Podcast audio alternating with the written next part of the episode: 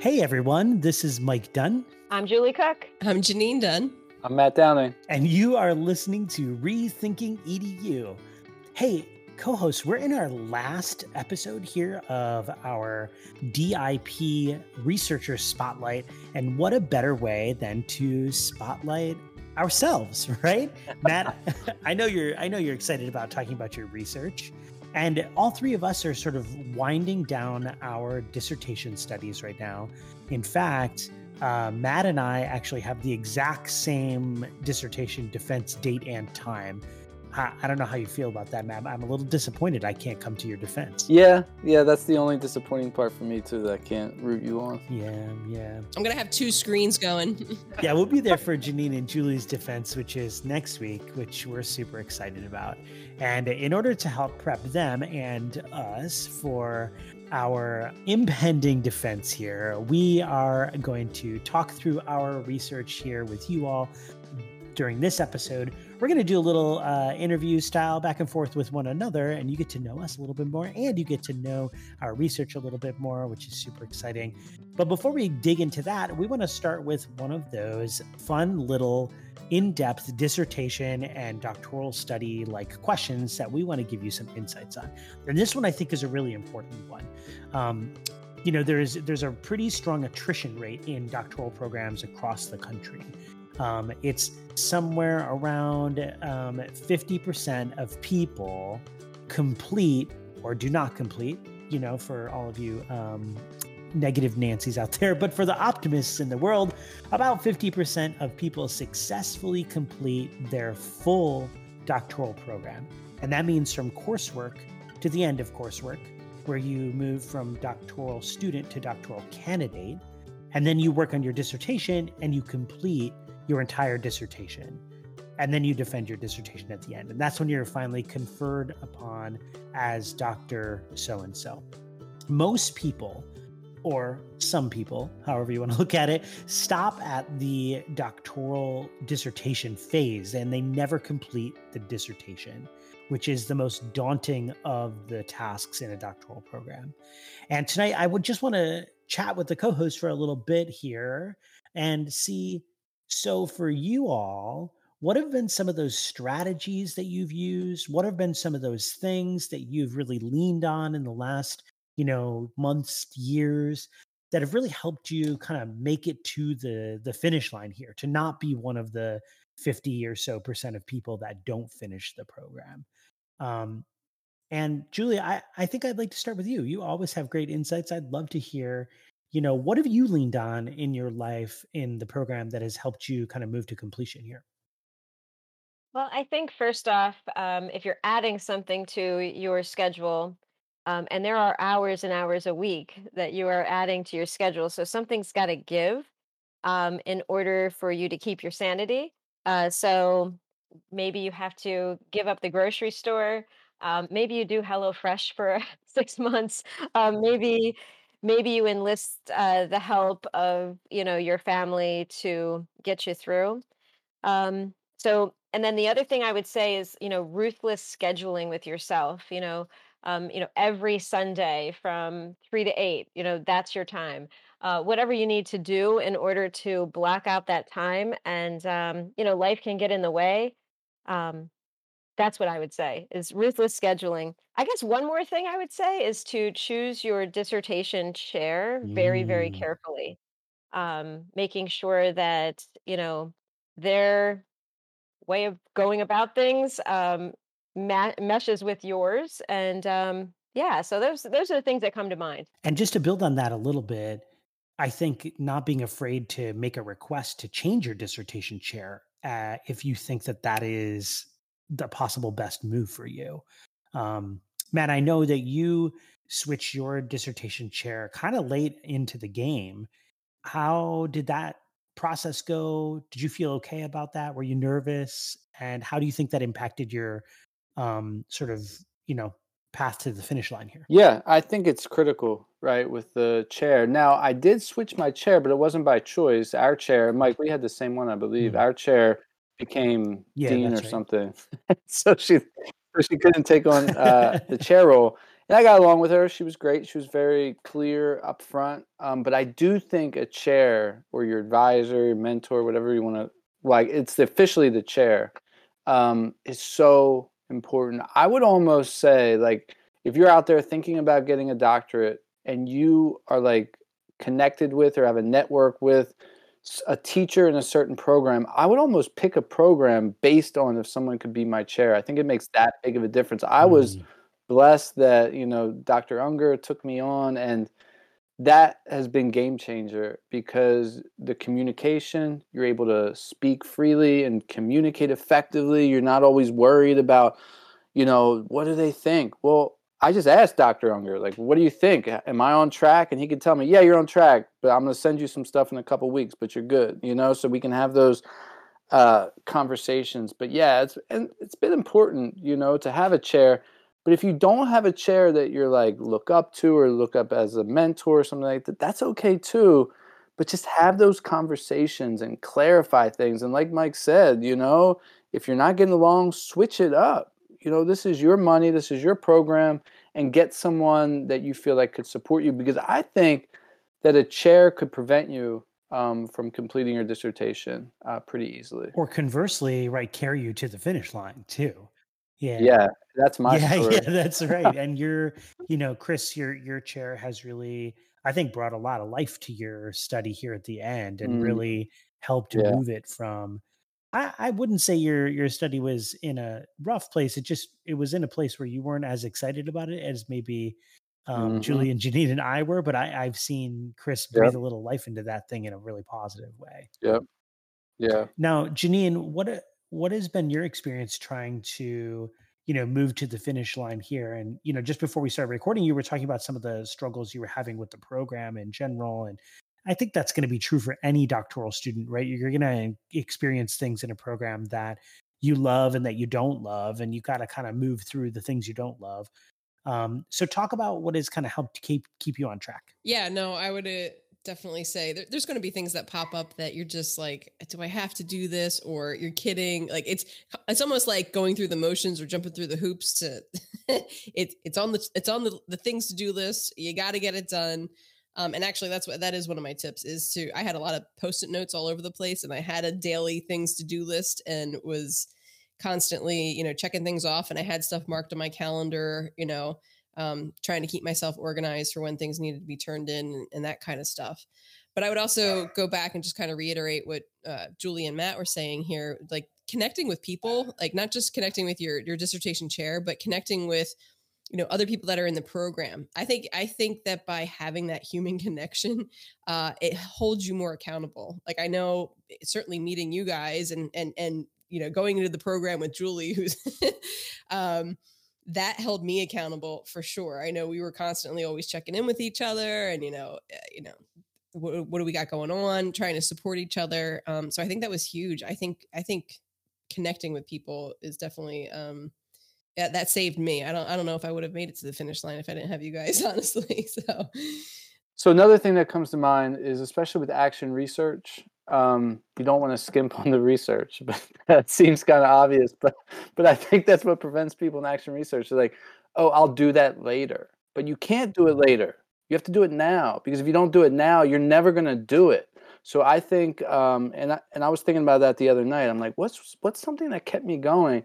Well, I put a lot of effort and a lot of energy in the actual action research. You know, some of my other pieces, you could say, were struggling, but I think my research was really solid, and that's what kept me going. But I think, and I don't know, I could be wrong, but I think some people that aren't finishing, especially with an action research, they're like, oh, I'll just do a study to get by, or I'll just do just enough. Well, that just enough isn't going to cut it, because you need data, you need this, you need that. You're not going to have anything to form your codes, or your dissertation chair isn't going to accept it. It's not going to move past that.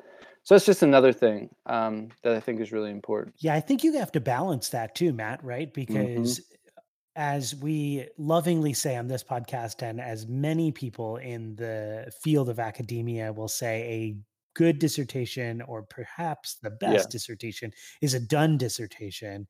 And you kind of have to balance your rigor of research, the way you approach literature, your data collection with keeping pace Like you have to move forward too, right? Yeah. And I think that's sort of what you're saying here is that, like, especially in action research, you got to get to doing the doing in addition to just talking about and reading about the doing. Well, thanks, co-host. That was a lovely little segment there. I appreciated that. We're going to dive into our short little interviews with each other now. I'm going to pass the mic over to Janine in a quick second.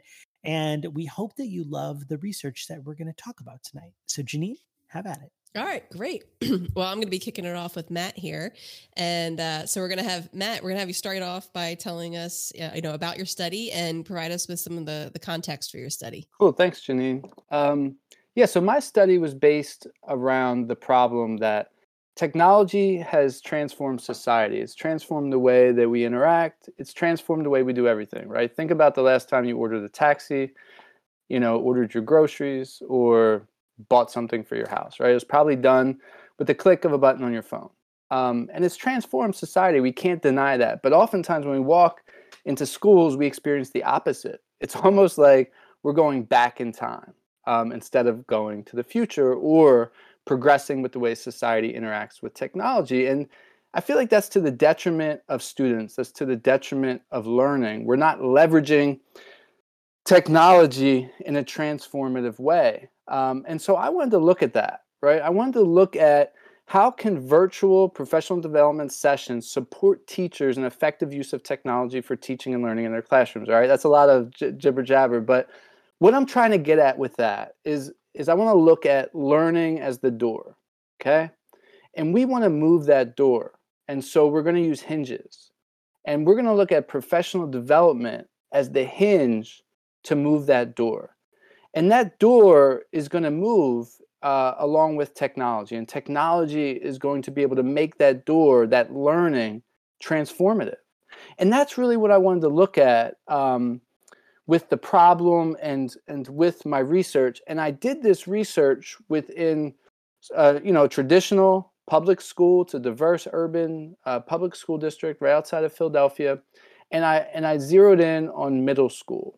And so throughout the study, that was sort of my focus group, and that was the motivation behind the study. All right. So do you want to tell us a little bit about how you carried out your study and then what some of your findings were? Yeah, no doubt. So I did a 5-part virtual professional development series. So volunteer participants. Right? They came and we did it after school. And each session we focused on one idea, could be audio, could be video, we focused less on tools, like, we're going to learn this, and more on, okay, how we're going to use audio in the classroom in transformative ways. So again, we're leveraging technology through professional development. And that was really interesting. And it seemed really powerful because one, it was voluntary. The other thing is it was a cohort. So we did this together through 5 weeks. It was concise, so it was 45 minutes. It wasn't hour and a half, it wasn't 2-3 hours. 45 minutes. Let's get in, get out. And then through that, I really came to understand that the virtual environment has unique aspects that we can leverage. That's obviously different than physical. But a lot of times we look at virtual as negative. Oh, I got Zoom fatigue, and those things are real. But there's some positives, and we can orchestrate those virtual environments to bring about transformative change. Like, for example, we can keep them concise. We can keep them flexible. We could have a lot of people on there because it's not, deemed by physical space. We can have them at interesting times of the day because we don't have to travel to and from. We can also ask questions in interesting ways to get people to participate. And then I brought in Janine, Julie, and Mike, came to the last session of the professional development, and we guided a design studio. One of the focuses of that was I wanted to bring to the forefront the idea of action. So how does a design studio fit with technology? Well, it kind of does and it kind of doesn't. So it's not about technology. It's about leveraging things in a way that brings about transformative change. And I'm using technology a lot of times as a medium. And so people came with an issue they wanted to solve, and we helped them through protocols leave with action steps. And then they took those action steps and went into their classroom and actually did something.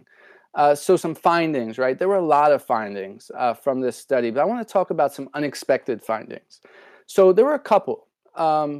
One, attitudes and beliefs play a transformative role in the way technology is integrated. We don't think about that. When's the last time we've had a session on attitudes and beliefs when we integrate technology? Never. Well, I don't know. I led some. Maybe there's some across the country, but that doesn't happen. We're like, let's take Nearpod, and here's how you use Nearpod. But we're skipping a step. We're skipping the foundation. The foundation, if it's on rocky ground or not solid ground, is going to crumble. And that's what's happening. Another thing I've noticed is there's diverse ways to participate and collaborate. A lot of times we're focusing too much on their screens off. They're not talking, so they're not participating. Well, there's many ways to participate. Just because someone's screen's off or they're not speaking orally doesn't mean that they're not there. Doesn't mean that they're engaged. I think we need to think about new ways to engage them. What can we do in a virtual setting to actually engage them where they would want to interact? Let's not think about screen. Let's not think about if they're speaking aloud. Let's think about, how do I want them to participate, and what can I do to get them to participate? Another thing I've really been thinking about is the virtual benefits, right? And it really brings to light the thoughtful construction.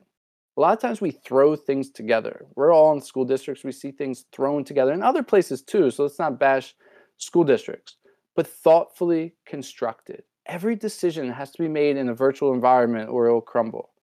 And that's the way we should approach it. And again, we should think about how we can bring that to the personal. And just another unexpected finding, right? Everyone wonders, all right, in your dissertation, Matt, what did you find out about technology? What's the technology they like the most? Well, here's the thing I found. No one talked about technology they liked the most. They talked about trust. They talked about relationships. They talked about leading and being led. They talked about collaborating. They talked about, I want to hear people talk to help me get over my fear, and I want to be heard. That's not about their newest Chromebook. That's not about the newest software. That's not about the newest app. It goes deeper than that. And we're skipping that step oftentimes, and it's to the detriment of the technology integration across school systems. I love that. I love how you talked about the the unexpected finding of, you know, the attitudes and just, you know, taking that into consideration about technology before you even really are, you know, what is the technology being used for, and what are people's perspectives on it? That's interesting. And that idea of, you know, if somebody different ways in which people can participate, that's been a huge thing I've heard from people with the screens off. And, you know, does it mean that you're being rude, or is it just that maybe you're able to focus more, you know? So that's interesting that you brought that up. I wonder, did you ever try using Discord with any of them? No, I didn't use Discord. We stuck with the Zoom, and it was frustrating, you know, to not get that feedback. But it made me ask the question why, you know. And I asked the participants that. I said, why didn't you like speak aloud more? And some of them said they weren't comfortable, they were nervous, they didn't want to be wrong. They didn't know how many people were going to speak. They didn't know what people would think of them. So I was like, you know what? I shouldn't have focused so much on that as the moderator. I should have been focusing on what can I do to allow them to participate in the way that makes them most comfortable. And I didn't ask that question until after. Yeah. And what was your participation rate like? Was it easy to have volunteers participate, or did you kind of have to send out multiple invites, or? Yeah, so I got a great participation rate. I actually ran two action steps. I ran a pilot version where I had 30 people. I actually had to cut it off at 30, and that was like a pilot. That didn't count in the research. And then I did another round, and that was my action step. I got another 30, but then 7 didn't show up, so it was down to 23, which is fine. But it wasn't that difficult. People were into it because they haven't gotten something like this before in the school district. And let me just share a couple, you know, in closing, let me just share a couple implications as people think about this within their context. So when a school district brings a technology integration plan, you need to have a vision, right? And under that vision, you need to have goals. And under those goals, you need to have a technology integration model. I want to say this, and I believe this. If you don't have a vision, you don't have goals, you don't have a model, you are not integrating technology in a transformative way in your school district. I believe that, and I think that's true. So before you talk about what hosting system and apps and Chromebooks and blah, blah, blah, blah, blah, what is your vision for technology integration? What are your goals? What's your model that you are going to follow? Because if you don't have that, you are going to haphazardly throw around technology in the same way that you came to the conclusion of the technology that you're integrating. There was none. There wasn't a goal. There wasn't a vision. There wasn't a model. Another thing that I've come to realize is that voluntary groups are a great means to allow people to interact. Okay, how can we do that? Forcing someone to attend a PD isn't going to work. It's never worked. Let's use virtual elements in a volunteer way to bring about change. Another thing that implication that I think institutions need to consider is how much are you talking about deeper learning in respect to technology? Think about the amount of time you spend on talking about deeper learning in respect to technology versus budget, hardware, software, apps, and teaching tutorials on those things. Troubleshooting. What's the balance? Those other things should be minimal compared to experiencing deeper learning activities in school. And then the last implication for institutions, I think, is the construction of professional development sessions is as important as the content. So before you throw stuff, whether it be technology or something else, at people, think about how you're going to construct it. Are you going to do a design studio? Why? Are you going to give space hands-on learning? Why? Are you going to group people in certain ways? Why? Are you going to have people collaborate? Why? What are they going to create? Why are you going to have them create that? So the construction of the professional development session, be it with technology or something else, is as important as the content you're going to deliver. And a lot of times we, myself included, aren't spending as much time thinking about the construction, and we wonder why our PDs fail because we're throwing stuff at people without thought, and it falls on the ground. I certainly think that the timing of your research here was perfect, given everything that we've just been through with the pandemic and having to learn virtually. So, looking at this virtual PD certainly will help other schools that are thinking about, different approaches to implementing new technology and such. So, well, Matt, thanks so much for sharing your study with us. I'm going to kick it off over to Julie. Hi there. And Mike, you're now on the hot seat, as they say. Yikes. I'm used to being the host here. This is like scary. Yeah. Can you set the scene for us? What were you hoping to find out about? Yeah, sure. So I work at a small private school. It's grades 1 through 12. It's located just outside of Philadelphia. We serve students who have language-based learning disabilities. So common diagnoses of students who attend our school are things like dyslexia or dysgraphia or dyscalculia.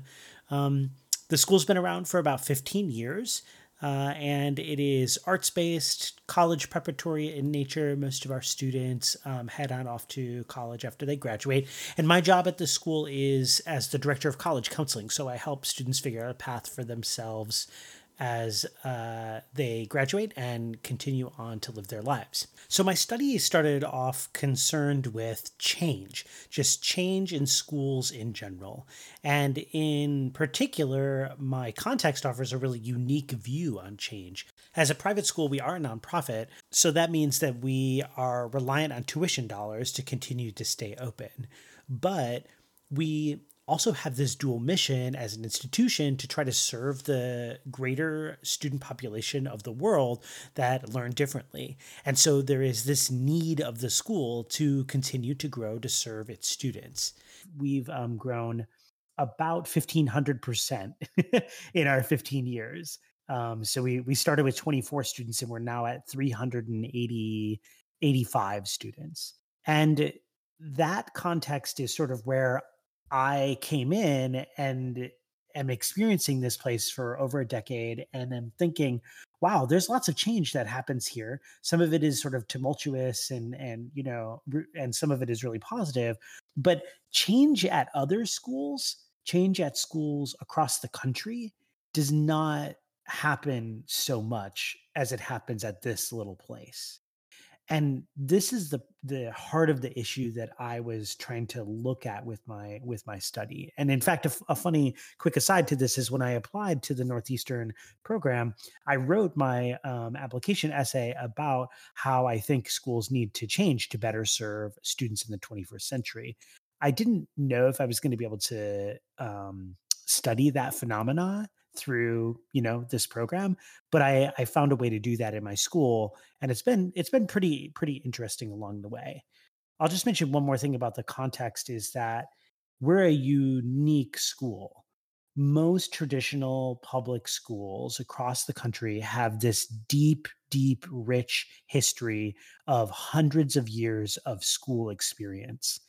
That means people who are attending to school are building their experience on those who attended it previously, aka their parents, right? And their parents are building the idea of what school should be based on their own experience and the experience of potentially their parents.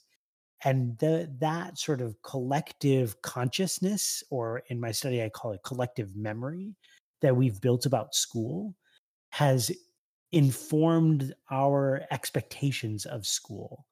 And that, outside of my context, is a really important phenomenon to keep in mind as we look at the context that I'm acting in. Does that paint a pretty good picture for you, Julie? It sure does. So I'm wondering about, the problem of practice. How did you define the current practices at your school? And then how did you set about trying to understand what was currently happening and which direction your participants in the study, which way did they want to go? How did this study come about? Yeah. So I decided in my study kind of early on to look at individual actors within the school, because systemic change was going to be a little hard to examine in a really small, really young school. So I was looking at these individual actors that were acting as change agents within our school. And I was curious, as these people were constructing new programs, as they were bringing about opportunities for students, as they were designing new systems, what kinds of experiences were they having? And the first part of my study, the Cycle 1 data collection, focused on just general experiences of change agents at our school over however many years they had been participants in the school's community, whether that was as a parent, as a student, as a board member, as a faculty member. And my problem that I was really trying to tackle was, so these change agents, they're doing this work within the school, they're doing these things, but yet not all of the change is sticking around. Some of it stays, some of it goes. And some opportunities stay, some opportunities go. And I'm wondering why, what's going on here? What is happening that is causing these change agents to kind of struggle through the implementation of their new initiatives? And I discovered, at least my hypothesis was, that they were lacking a little bit of experience leading change. And they were bumping into this sort of unique school culture. And then the kind of byproduct of that was that students within the school were actually just missing out on really interesting, cool new opportunities because these change agents were sort of struggling to make things happen within the school. Wow. I guess I've thought about systemic change. A lot of us have been talking and using that language. Why don't schools change? And even Matt just alluded to, why are we stuck?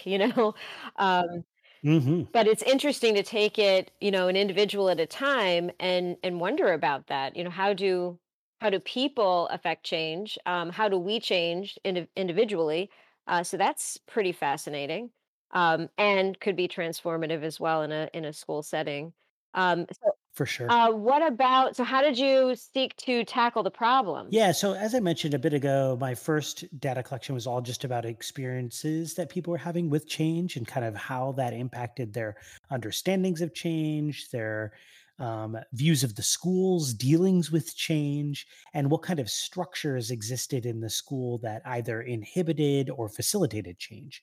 And so from that data collection, I learned a lot about the school's members and how they valued teams, how they valued new things happening at the school, and how they valued continuity within their practices and their classrooms and the school's culture. So that was like one element of the study, was just about learning from individuals in the school and engaging with these individuals in these conversations about their experiences. And it was super powerful to be able to do that. From there, I kind of shifted gears and said, okay, like these are the things that people have stated that they see as significant issues. Let's try to work with an actual group of change agents that are doing things in the school and trying to make new things happen. Let's work with them and figure out like, how can we just get in the weeds together and move our way forward and start to kind of tease out what are some of the experiences they're having? What are some of the challenges they're running into? What are some of the competencies that are necessary for them to move their change forward? And so my action step of this study engaged 5 individuals in the school in a program that we call Leadership for the Future. Leadership for the Future is a community of practice that meets throughout the academic year. I'm one of the facilitators of the Leadership for the Future cohort. People apply into Leadership for the Future program. And for short, instead of me just saying that all the time, I'm going to call it LFF. People apply into the LFF program with a project and an idea to act as a change agent in some way in the school. They say, I want to do this. Can you provide for me the community of practice to support my activity in this area? They don't get any extra money. They don't get any extra time. Instead, they just dedicate themselves to this group throughout the course of the year. And the group meets roughly every other month for about 2 hours. And we have conversations about how is your activity going as a change agent? And then we also examine literature around competencies that change agents identify within the cohort as being important for them to want to work on. So for example, this year's change agent group identified making decisions with a diversity, equity, and inclusion lens as an important competency that we wanted to work on. So we read some things, listened to some podcasts, watched some videos about that concept. And then people went out and did work on their project for about 2 months. And then we all came back together and said, how did that go? And we reflected and we kind of learned and grew together as a group. And so we engaged together as a change agent cohort over, I would say, roughly 6 months or so of time. And I just collected data along the way. You know, I kept a field journal. I did some interviews. We did a couple of reflection opportunities, and it was really great. You know, the people who participated at the change agent level really enjoyed their participation in the study. I also hosted 3 focus groups just to get some perspective on what things people have valued in terms of change in the AIM community. And so my 3 groups were pretty specific. I wanted to get some more input from past change agents. People have done work in the past and really made some new program happen. I wanted to figure out what could they tell me that was useful for this current group that I was working with. I also wanted to talk with students. So I chatted with some alumni and chatted with some current students in focus groups and got their take on what they thought that change agents should be focused on to kind of improve their experience as students within the school.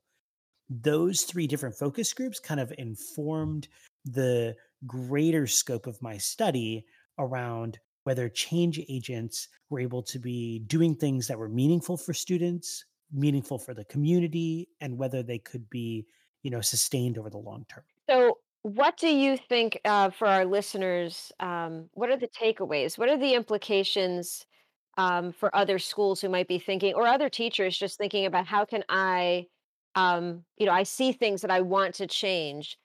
Where do I start? What do I do? Yeah. So the first thing is I say, you got to work on yourself as a change agent. You have to work on your own competencies and say, how can I improve my confidence as a person who is able to facilitate change? How can I improve my identity? How can I see myself as more of a change agent? How can I improve my communication skills And probably equally important to all of those things, how can I figure out how to improve my skills in navigating the institution in which I am working?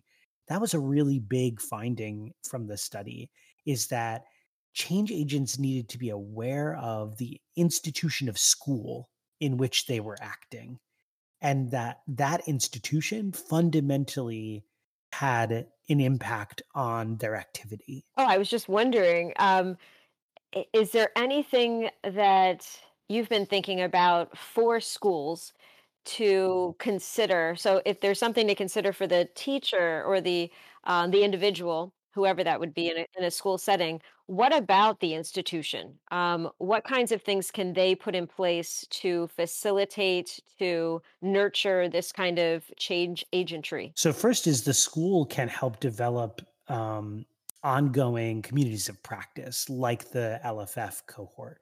That was probably easily the biggest takeaway. And also, like, the biggest softball takeaway from this study was that, surprise, surprise, change agents, when supported, were like happy and learned more about themselves and, you know, like made progress in their programs. And so that was number one. I would say in two other things that are important for schools to do. First is that schools have to spend time developing an understanding of their positionality within their communities. So what was interesting about our school is that we're a private school, and a lot of people think that private schools can just sort of do whatever it is that they want to do. But the problem is that we, you know, subsist on tuition dollars. And if we don't bring in new students or continue to fill the seats every year with tuition dollars, then we're going to go out of business as a school. And I say that as a nonprofit entity. You know, we need tuition dollars to come into the door to help sustain our school and our school's mission. And the struggle with that is, you think you want to change a school, right? You think you want to offer something that's really fundamentally different for students. But if you don't take a look at your community and ask yourself, where is my community in their preparation for something that's fundamentally different, then you're going to change into something that people don't want. And that is really, really challenging. As a private school, we have to be hyper aware of who our users are. We have to say, we want to be innovative, we want to be progressive, we want to be student-centered. But if we are too much outside of what the traditional understanding or collective memories of school are, then we're going to essentially like freak people out, and they're going to want to go to other schools, right? And so I think that is really critical for a school to identify, where are they in their communities in terms of what is possible for change agents to make happen. And then the last thing I would say is that schools have got to figure out a way to engage student voice in really legitimate ways in helping make decisions around change within their institutions. If students are on board with things, then all of a sudden you have, you know, however many students you have 1,200 advocates in your at your disposal in your school saying, I love this thing. And it's really hard to kind of upset the feelings of love that students share about learning and new opportunities and programs against, you know, the more traditional understandings of what school should be. So more opportunities schools can give for students to act in circuits of power and engage their voices in really legitimate ways, I think is going to be better for schools as they try to change. Well, and what occurs to me, Mike, is that the students are watching us, right? So what a great model for them to see themselves in that light as well. So fantastic. So interesting. I'm riveted. Matt, I'm going to pass the mic over to you to talk to me about my dissertation and the research that I've completed at my school over the past 3 years. All right. Yeah. So you're on the hot seat, Julie, and I'm excited to hear more about your research and to get into the findings and so forth. But before we do that, bring us into sort of a brief overview of the context of your study and sort of the impetus of your study, your problem of practice. Sure. Well, I work at a small charter school outside of Philadelphia. And I've been there for 20 years, I think. The school opened in 2000 and I came shortly thereafter, so about that long. And our founder really had an interesting vision for what school could look like.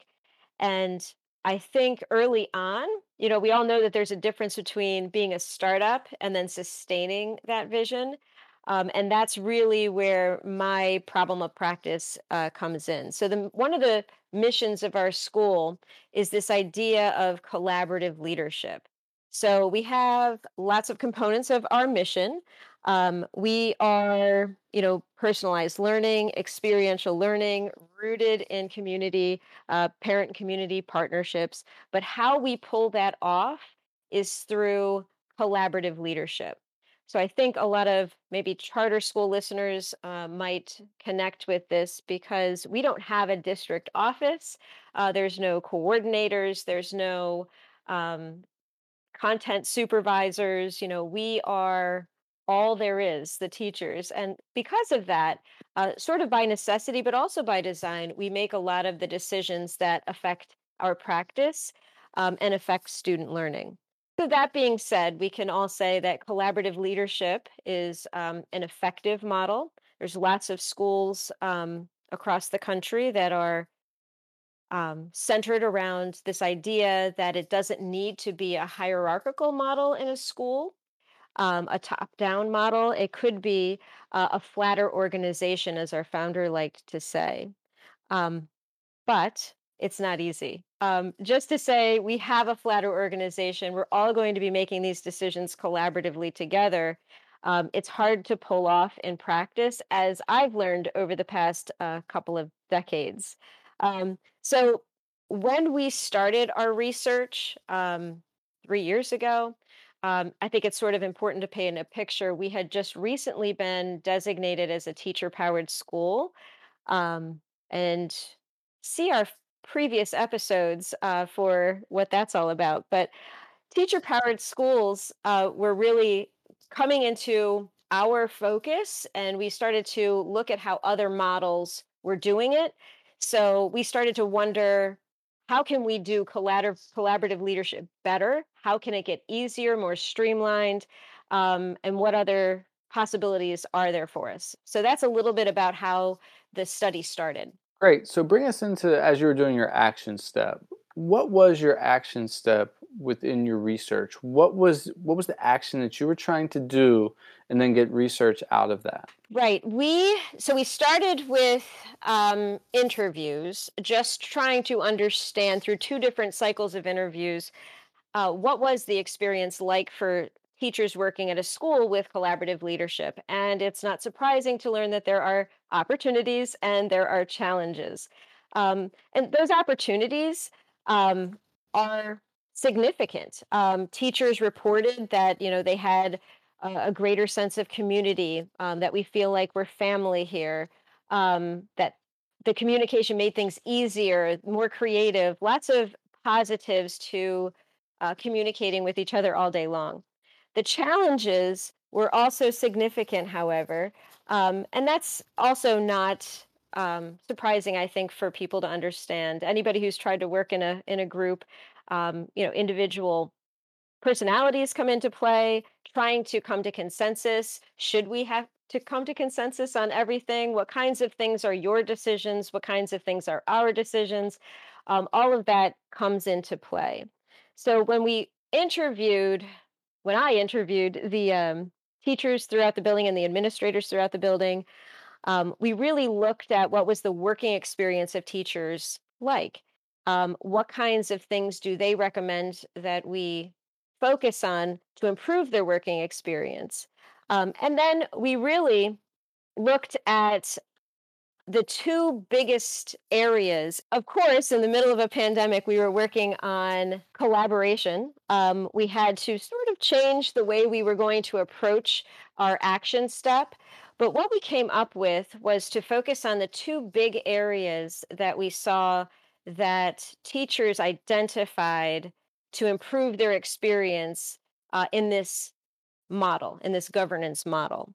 So I ended up tracking the experiences of two design teams, we called them. The first team worked to create experiences for all teachers intended to improve the personal interactions between teachers and build the personal capacity for participation and teaming.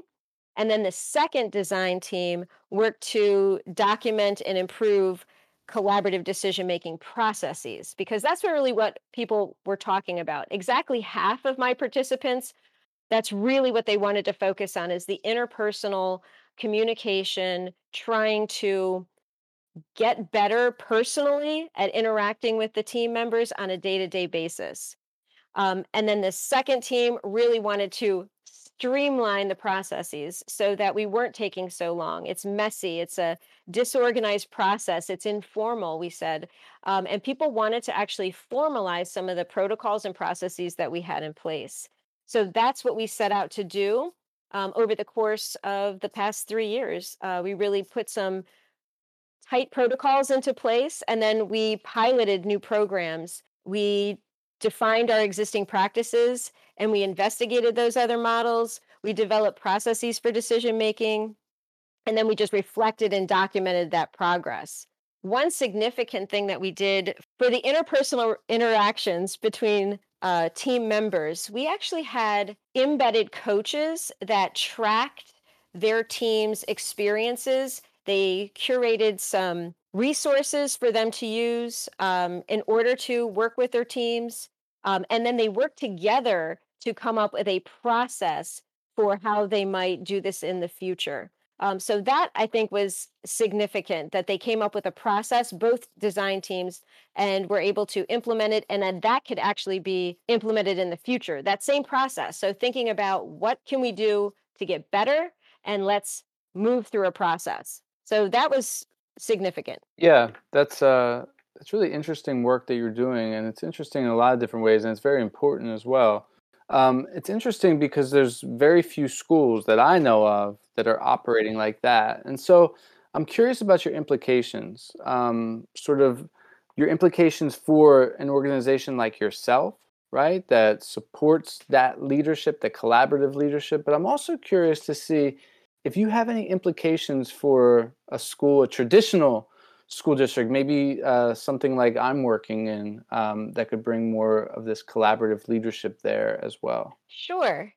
Well, I think, as I said, there are other models, and that's one of the takeaways I think I have for people, is to study the outliers. Think about the way school is doesn't have to be the way school is going to be. And you can really look at other models to say, hey, you know, what about the way they're organized can really change my experience working in a school? So thinking about teacher professionalism, you know, I think teaching is one of the only professions that I can think of that you're really responsible and accountable for implementing in some degree other people's plans. So how can we give teachers more agency? How can we give teachers more say, a seat at the table? I think there is a continuum, as I think we've talked about before on this podcast. And there's some schools that have, you know, total freedom where teachers can really take some risks, try new things out, work together to just approach school in a whole new way. And other teachers are, you know, really working, as Mike said, within this system. So we're all working within a system, but there are people who are doing things differently.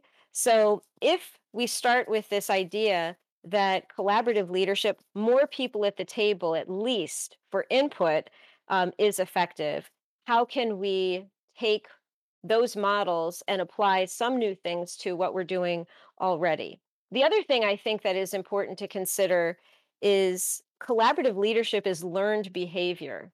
You know, it's not surprising to think about, but we have to develop capacity in order to participate in something like collaborative leadership. It goes back to what Mike was saying. Not all teachers expect to have a seat at the table. In fact, one of my participants says, I don't want to have a seat at the table. I want to set the table. So not everybody's prepared to do that or expects that of themselves. So working on those individual characteristics to have that flexibility, to understand where other people are coming from, to increase your communication skills, to try to bring other people to the table. You know, you can lead, but not if no one's following you, right? So how do we work through all of that? And then I think, again, to create a replicable model, I think this whole idea of action research really has settled into our school now, where we have this model where we can take, you know, here's a problem of practice. Let's investigate what are we doing now. Let's look outside of ourselves and see if we can generate some new ideas, gather some resources, you know, gather our wits about us, put together a plan, pilot it, reflect, and then the cycle continues. So I think that's another thing that this study brought to my school personally that I think could be replicable in other schools. Cool. Thanks, Julie. Thanks for sharing that. And thanks for all the work that you're doing. Excited to see it continue. And that's the thing about action research. It's going to continue on. So I'm going to hand it off to Mike. Mike, you got it. Take the baton. Thanks, Matt. I appreciate that. So I'm going to be chatting with Janine, our last person here, to talk about their research in our DIP series. Janine, you get to bring us all home. So tell us about your contacts, Janine. Yay. I'm so excited to finally be at this point. So let me just provide a little context, a little background for you all. So first of all, my study actually took a look at implementing personalized learning environments and the effects on teaching practices. And once I explain my context here, you'll see why I chose to kind of go that route. But so the school that I work at, I've been there for over 16 years. So it definitely was like an insider working with insiders here because of this being an action research sort of project. And the school itself, it is a charter school. It's in the suburbs. And, you know, being a charter school, we have expectations we have to be innovative with our practices. We have to do well. We need to meet state mandates. And, you know, and follow out the mission of our school. And if we don't do those things, we get shut down. So it's all really important that we are continuing to be on a trajectory of growth and that we are constantly reflecting on our practices and, you know, taking a look at setting goals and where do we go next, right? So the mission of our school really focuses around being able to provide students with hands-on learning experiences within an individualized setting. And that's supported through collaboration between the faculty, the students, the parents, and community members. And I chose to really focus in on that piece of the mission that looks at individualizing for our students. And there was a number of reasons for that, but basically, and when I say individualization, on a side note here real quick, so individualization and personalized learning or individualized learning, I kind of use those terms interchangeably throughout my studies and research here. When I had interviewed a lot of our teachers, they all came to the agreement that basically individualization and personalized learning is the same thing. So if you hear me go back and forth, I just wanted to make note of that real quick. But yeah. So anyway, so back to our mission, you know, with individualization being a real cornerstone of our mission, you know, one of the things that I knew going into this was that it had never been documented. Like, how does individualization actually happen at our school? So that was kind of one driving force of it as well, as far as like our local context. And then really in a larger sense too, you know, back in, I think it was 2016, the Every Student Succeeds Act had come into law, had been passed. And within the wording of the law, there was wording that applied to personalized learning. There was a push for personalized learning within the classrooms. So I figured that not only in a local context where it can be applied to our school here, but then also in the larger context of like how are teachers actually implementing personalized learning throughout the country, basically. But so that was the larger context there. Cool. That sounds great. So walk us through some of your findings and how you kind of came to those findings. Yeah. So kind of as everybody had talked about here, we had two different cycles of data collection and.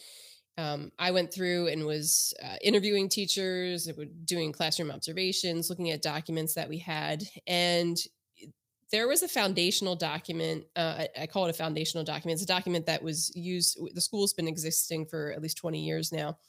And there was this document that was called an individualized learning plan. And it was being used to get to know students. It was to record their learning preferences, record their goals for the year. It was used to have a conversation with parents and students prior to the start of the school year. And every student in the school has an individualized learning plan.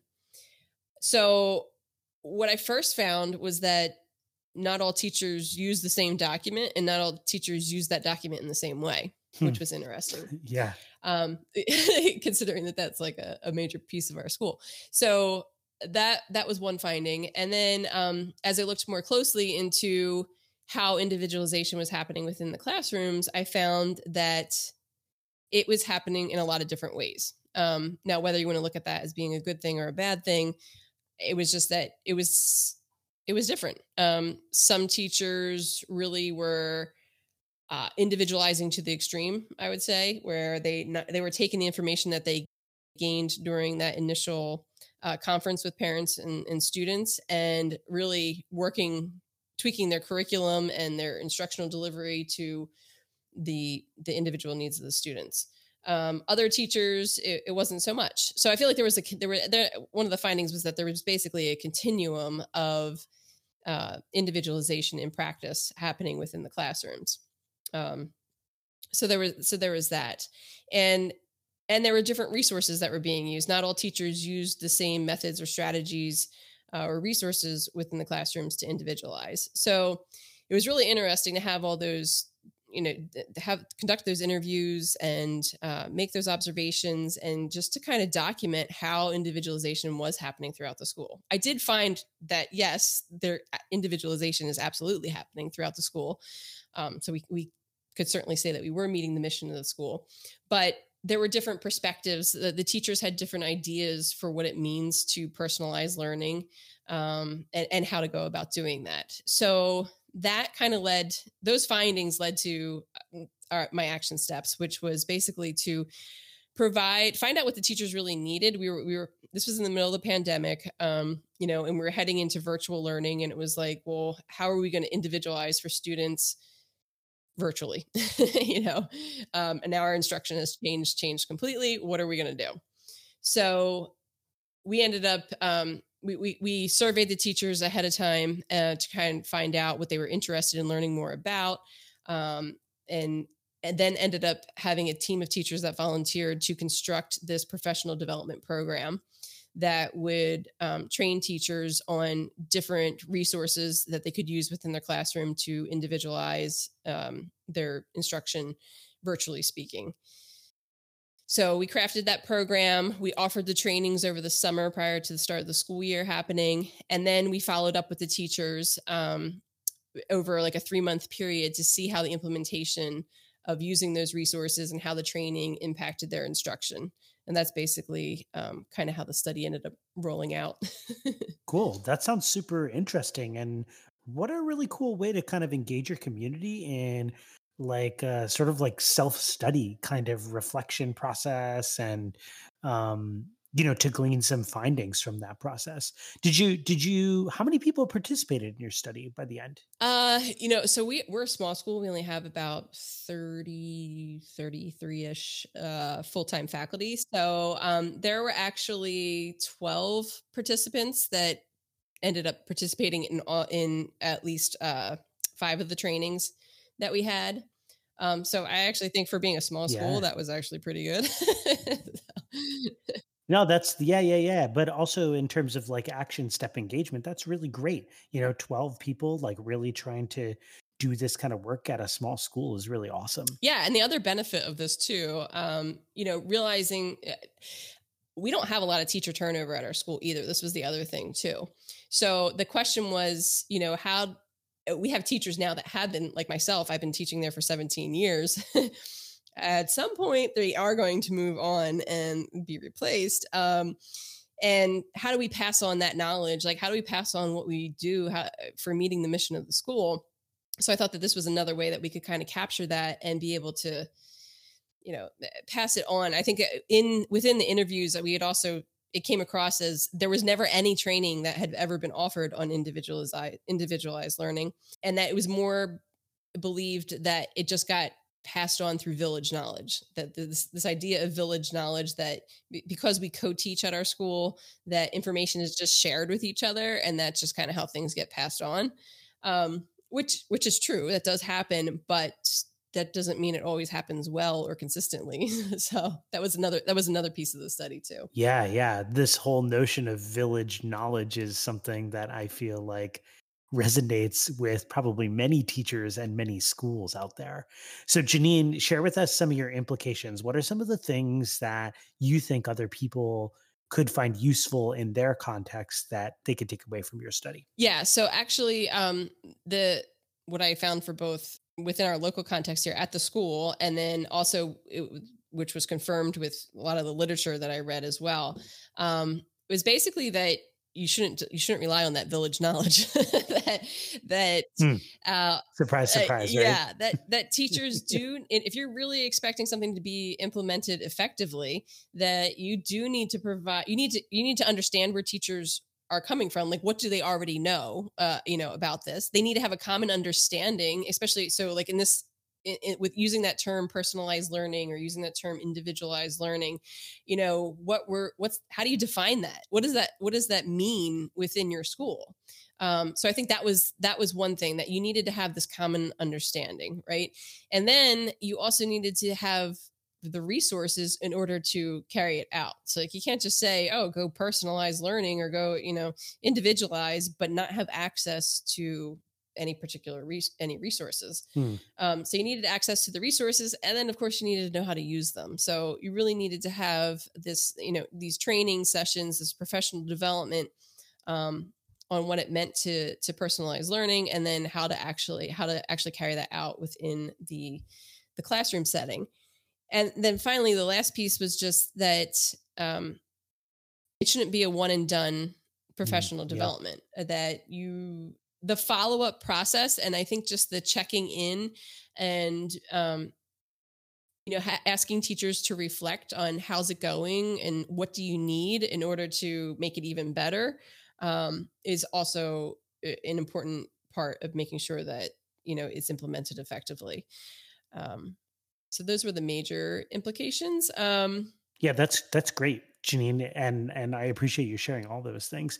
All right. Give us one big takeaway. If you're saying something to a teacher or a school leader out there, what's one thing that you hope that they will take away from your study and maybe do in their school to make their school a better place? I would say find out what the teachers need.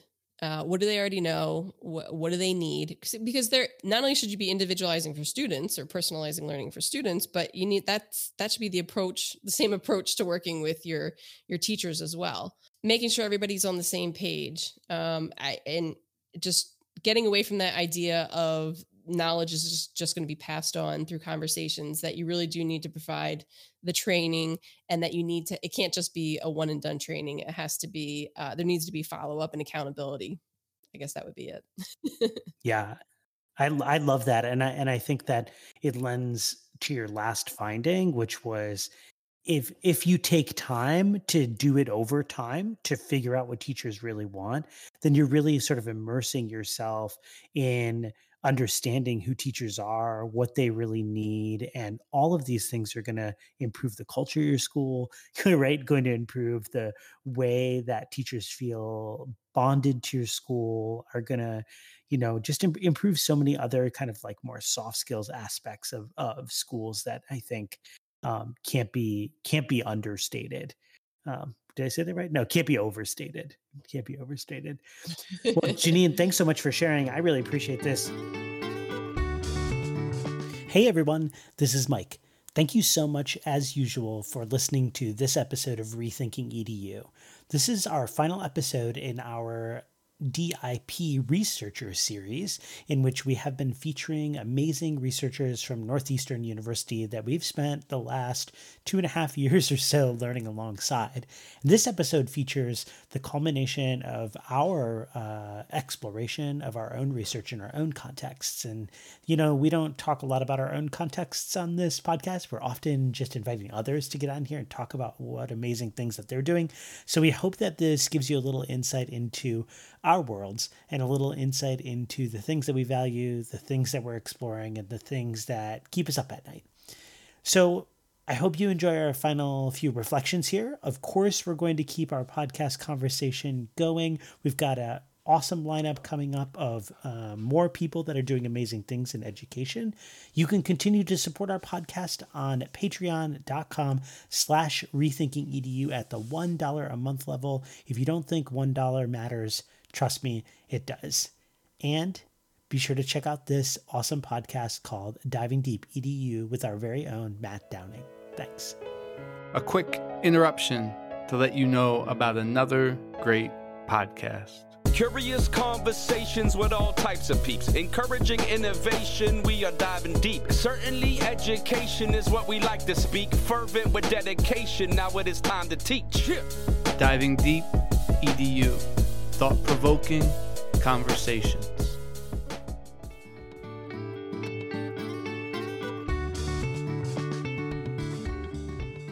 Co-hosts, it was really lovely to hear about all your research. I feel like I haven't taken a lot of time to really like reflect on and think about all the research that you're all doing. It's really kind of dynamic and interesting and hopefully useful, right, in the future. And as we always do here on Rethinking EDU, we want to take a little bit of time to reflect. This has been a really long episode, so I want to make sure that we get in all of our moments of reflection here, but we're going to make them quick hit moments. So, Julie, let's start with you.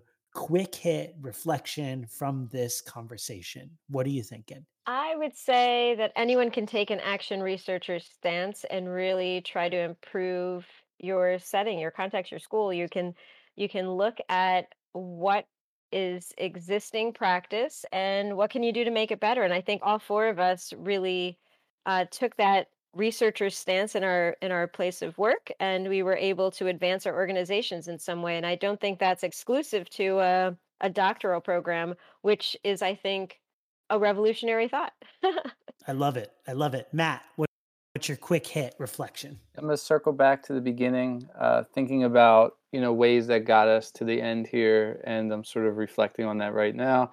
And I couldn't have done it without you guys, Janine, Julie, and Mike. And I think it's just so important to have networks and support systems and friendships. And I just appreciate you guys.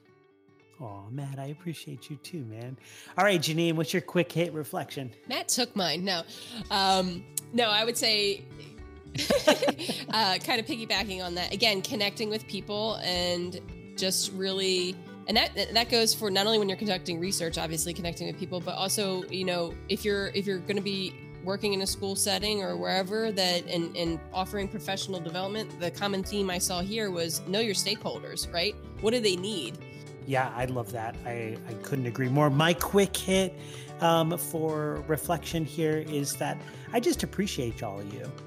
I appreciate the work you're doing. I appreciate the people that are doing research out there that are really trying to make it happen and really trying to push forward the envelope in their context, in the world of academia, but also just the world of making schools be better places for both students and the people that work there. Listeners, I thank you for being here. We thank you for being here for this whole episode. We know it's a little long, but that's okay. We wanted to share our last bit of research in our last episode here of our DIP Researcher Spotlight. We're going to get back to our regularly scheduled programming in the coming episodes, where we're going to feature some really amazing entrepreneurs that are doing some interesting things in education and technology. We hope that you'll tune back in to listen to those episodes as they come up in the months to come. And as always, we appreciate you. Head on over to patreon.com/rethinkingEDU to support our podcast at the $1 a month level. You will not go wrong with that $1 per month support. And as always, keep rethinking EDU.